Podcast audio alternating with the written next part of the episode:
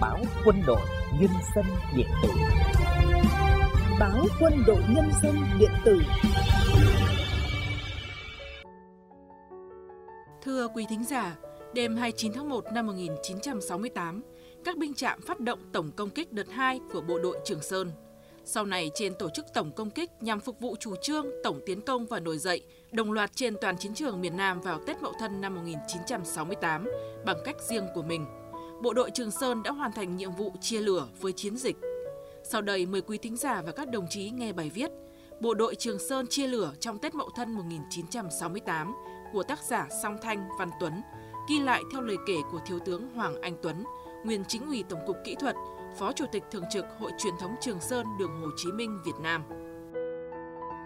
Năm 1967, tôi được bổ nhiệm làm chính trị viên đại đội 1, tiểu đoàn 52, binh trạm 14, thuộc Bộ Tư lệnh 559. Giai đoạn này, hoạt động của tiểu đoàn 52 diễn ra khá thuận lợi. Ở các trọng điểm như Cua Chữ A, Ngầm Ta Lê, Đèo Phu La Nhích, Đèo Cốc Mạc, Lùm Bùm, Văng Mù, địch đều đánh chặn. Nhưng pháo phòng không của ta không để cho máy bay địch làm mưa làm gió như trước. Khi bom địch ném trúng đường, công binh kịp thời ứng cứu giải tỏa ngay. Từ tắc ngày, tắc đêm trước đây, nay trường hợp đặc biệt công binh mới để tắc giờ, còn lại tắc đường là giải phóng ngay. Lái xe chúng tôi chủ động tiếp cận trọng điểm, khi thông đường là mật tập vượt trọng điểm. Cùng với những Kim Ngọc Quản, Nguyễn Xuân Lục, Hoàng Văn Bản của tiểu đoàn tôi, thời gian này, các tay lái Lê Quang Biện, tiểu đoàn 102, Hà Văn Tơ, tiểu đoàn 51 cũng nổi lên như những chiến mã Trường Sơn được anh em rất mến phục. Kết thúc tổng công kích đợt 1 vào ngày 28 tháng 12 năm 1967, binh trạm 32 dẫn đầu toàn tuyến được Bộ Tư lệnh tặng danh hiệu binh trạm Vạn Tấn. Những điển hình mà các đại đội, tiểu đoàn chọn xây dựng qua tổng công kích đợt đầu đều được tặng danh hiệu dũng sĩ lái xe Vạn Tấn. Riêng những tay lái của tiểu đoàn 52 chúng tôi được tư lệnh đồng sĩ Nguyên gọi với cái tên chiều mến, Đại bàng Trường Sơn.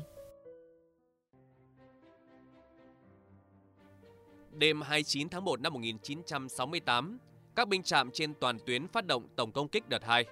Sau này chúng tôi mới biết, trên tổ chức tổng công kích liên tục nhằm phục vụ chủ trương tổng tiến công và nổi dậy đồng loạt trên toàn chiến trường miền Nam vào Tết Mậu Thân năm 1968.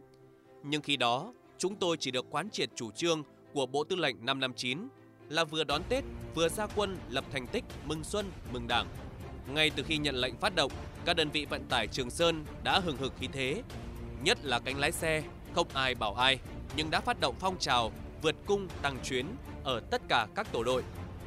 Khi nhiệm vụ hoàn thành, bây giờ chúng tôi mới được thông báo cụ thể là bảo đảm phục vụ chi viện cho các lực lượng tham gia tổng tiến công. Niềm vui như được nhân lên gấp bội. Bằng cách riêng của mình, bộ đội Trường Sơn đã chia lửa với chiến dịch. Tôi nhớ khi ấy mệnh lệnh được phát ra đúng dịp Tết Nguyên đán đang đến rất gần. Lại thêm một cái Tết cổ truyền của dân tộc nữa, chúng tôi ở lại với Trường Sơn. Nhưng cái Tết này quả là đặc biệt. Thông thường toàn tuyến sẽ nghỉ hoặc giảm cường độ hoạt động để đón Tết, để có những phút giây lắng động sau một năm công tác. Mọi người có thể ngồi lại suy ngẫm, nhớ nhung gia đình, quê hương. Nhưng những ngày cuối năm ấy, tất cả chúng tôi bị cuốn vào không khí hối thúc khẩn trương và dạo dực vô cùng. Cánh lái xe Trường Sơn tổ chức ăn Tết Quang Trung, nghĩa là ăn Tết trước, Tết thần tốc, để sau đó ngay lập tức cùng xe trên những cung đường ra phía trước. Ngày xuất kích, hàng quân và 39 xe của đại đội 1 chúng tôi, hàng hóa bốc xếp cẩn thận, đội hình nghiêm ngắn, hùng dũng, khí thế bừng bừng. Thay mặt ban chỉ huy đại đội, đại đội trưởng Trần Quốc Vịnh phát biểu động viên anh em ra quân giành chiến thắng, thực hiện thắng lợi chỉ tiêu tổng công kích đợt 2 mà Bộ Tư lệnh phát động. Trong khi ấy, tôi nhìn sang cánh rừng phía bên kia, đội hình xe của đại đội 5 cũng trong tư thế sẵn sàng chờ lệnh. Chứng kiến không khí gia quân của các đại đội, chính trị viên tiểu đoàn Nguyễn Tiến Du và trợ lý chính trị Nguyễn Văn Thủy, người Sơn Đông, Sơn Tây, bạn đồng ngũ với tôi không nén nổi xúc động, anh Du quả quyết. Tuấn ơi, cứ đà này, binh chạm ta không chỉ dừng ở vạn tấu đâu, mà còn hơn thế nữa. Chúng em tin như vậy, tôi trả lời. Chuyến này, tôi và anh Liệu, chính trị viên phó được phân công ở nhà tổ chức đón giao thừa cho số anh em trong đại đội còn lại và chuẩn bị cứu kéo khi lực lượng vận chuyển gặp sự cố. Đêm ấy khi mọi việc cơ bản đã xong xuôi, tôi cho tập trung số anh em ở nhà tại hầm chỉ huy đại đội để đón giao thừa. Hầm có cấu trúc hình vuông ở giữa, hai đầu có hai hầm chữ A khá kiên cố, có thể hạn chế được sát thương nếu trúng rocket của địch. Giao thừa đến, cả hầm lắng lại nghe bác Hồ đọc thơ chúc Tết. Xuân này hơn hẳn mấy xuân qua, thắng trận tin vui khắp nước nhà, Nam Bắc thi đua đánh giặc Mỹ, tiến lên toàn thắng ắt về ta. Lời căn dặn của người đến với chúng tôi giữa đại ngàn Trường Sơn, tiếng của bác làm ấm lòng chiến sĩ, động viên cổ vũ chúng tôi quyết giành thắng lợi. Cũng thời khắc này, qua làn sóng của Đài Tiếng Nói Việt Nam, chúng tôi mới biết thực hiện chủ trương của Bộ Chính trị chuyển cách mạng miền Nam sang giai đoạn mới, giai đoạn giành thắng lợi quyết định. Quân và dân ta đã tiến hành tổng tiến công và nổi dậy trên khắp miền Nam, đồng loạt tiến công vào Sài Gòn, Huế, Đà Nẵng và hầu hết các thành phố thị xã trên toàn miền Nam. Lúc ấy, từ sâu thẳm lòng mình, tôi cảm thấy xúc động tự hào. Ngay lúc này đây, những chiến mã Trường Sơn mang nặng hàng đang vượt suối, băng đèo, băng băng ra phía trước. Chúng tôi đã góp một phần nhỏ bé của mình cho sự kiện Tết Mậu Thân năm 1968 ở miền Nam.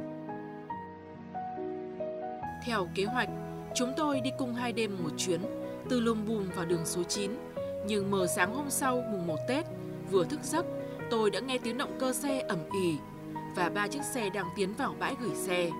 Lúc đầu tôi giật mình, ngỡ là có sự cố gì mà anh em phải quay lại. Năm mới xuất quân thế này thì rủi ro quá, tôi bấm bụng thầm nhủ. Nhưng khi thấy Kim Ngọc Quản, Hoàng Văn Mần, Phạm Ngọc Khôi từ trên cabin bước xuống, mặt mũi tươi giói, thì tôi biết anh em đã thắng trận trở về. Chỉ trong một đêm, các chiến sĩ ta đã vào giao hàng ở đường 9 và trở về an toàn. Đến đầu tháng 3 năm 1968, Bộ Tư lệnh Trường Sơn phát động tổng công kích đợt 3 trên toàn tuyến và cũng như các đợt trước, trong đợt 3, binh trạm 32 và binh trạm tôi đều giành thắng lợi giòn giã. Lúc này không chỉ là binh trạm vạn tấn, mà trong một tháng, chúng tôi đã chuyển một vạn ba rồi một vạn rưỡi tấn hàng vào khu vực đường số 9. Tất nhiên có tình trạng xe hỏng cầu, kết nước, lột biên hay sụp dầu vì hoạt động liên tục với cường độ cao. Trong điều kiện đường xấu lại bị địch đánh chặn quyết liệt là không thể tránh khỏi. Rất may là do chủ động tổ chức sẵn sàng thay thế khi phát sinh tình huống nên chúng tôi đã kịp thời sửa chữa, khôi phục đủ dầu xe để thực hành tổng công kích giành thắng lợi. Là một người lính trưởng thành từ chiến sĩ lái xe ở Trường Sơn và nay đã nghỉ công tác nhiều năm, nhưng trong tôi kỷ niệm những ngày thử lửa cách đây 55 năm chưa bao giờ phai nhạt. Trong khả năng của mình, chúng tôi đã nỗ lực cố gắng thực hiện nhiệm vụ, chi viện sức người, sức của, vận chuyển vật chất hậu cần, vũ khí trang bị cho các đơn vị trực tiếp chiến đấu với kẻ thù. Bộ đội Trường Sơn năm xưa, Hội truyền thống Trường Sơn đường Hồ Chí Minh hôm nay nguyện mãi mãi tỏa sáng phẩm chất bộ đội cụ Hồ, bộ đội của dân.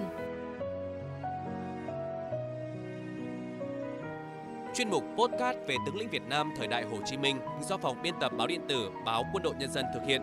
Xin kính chào và hẹn gặp lại.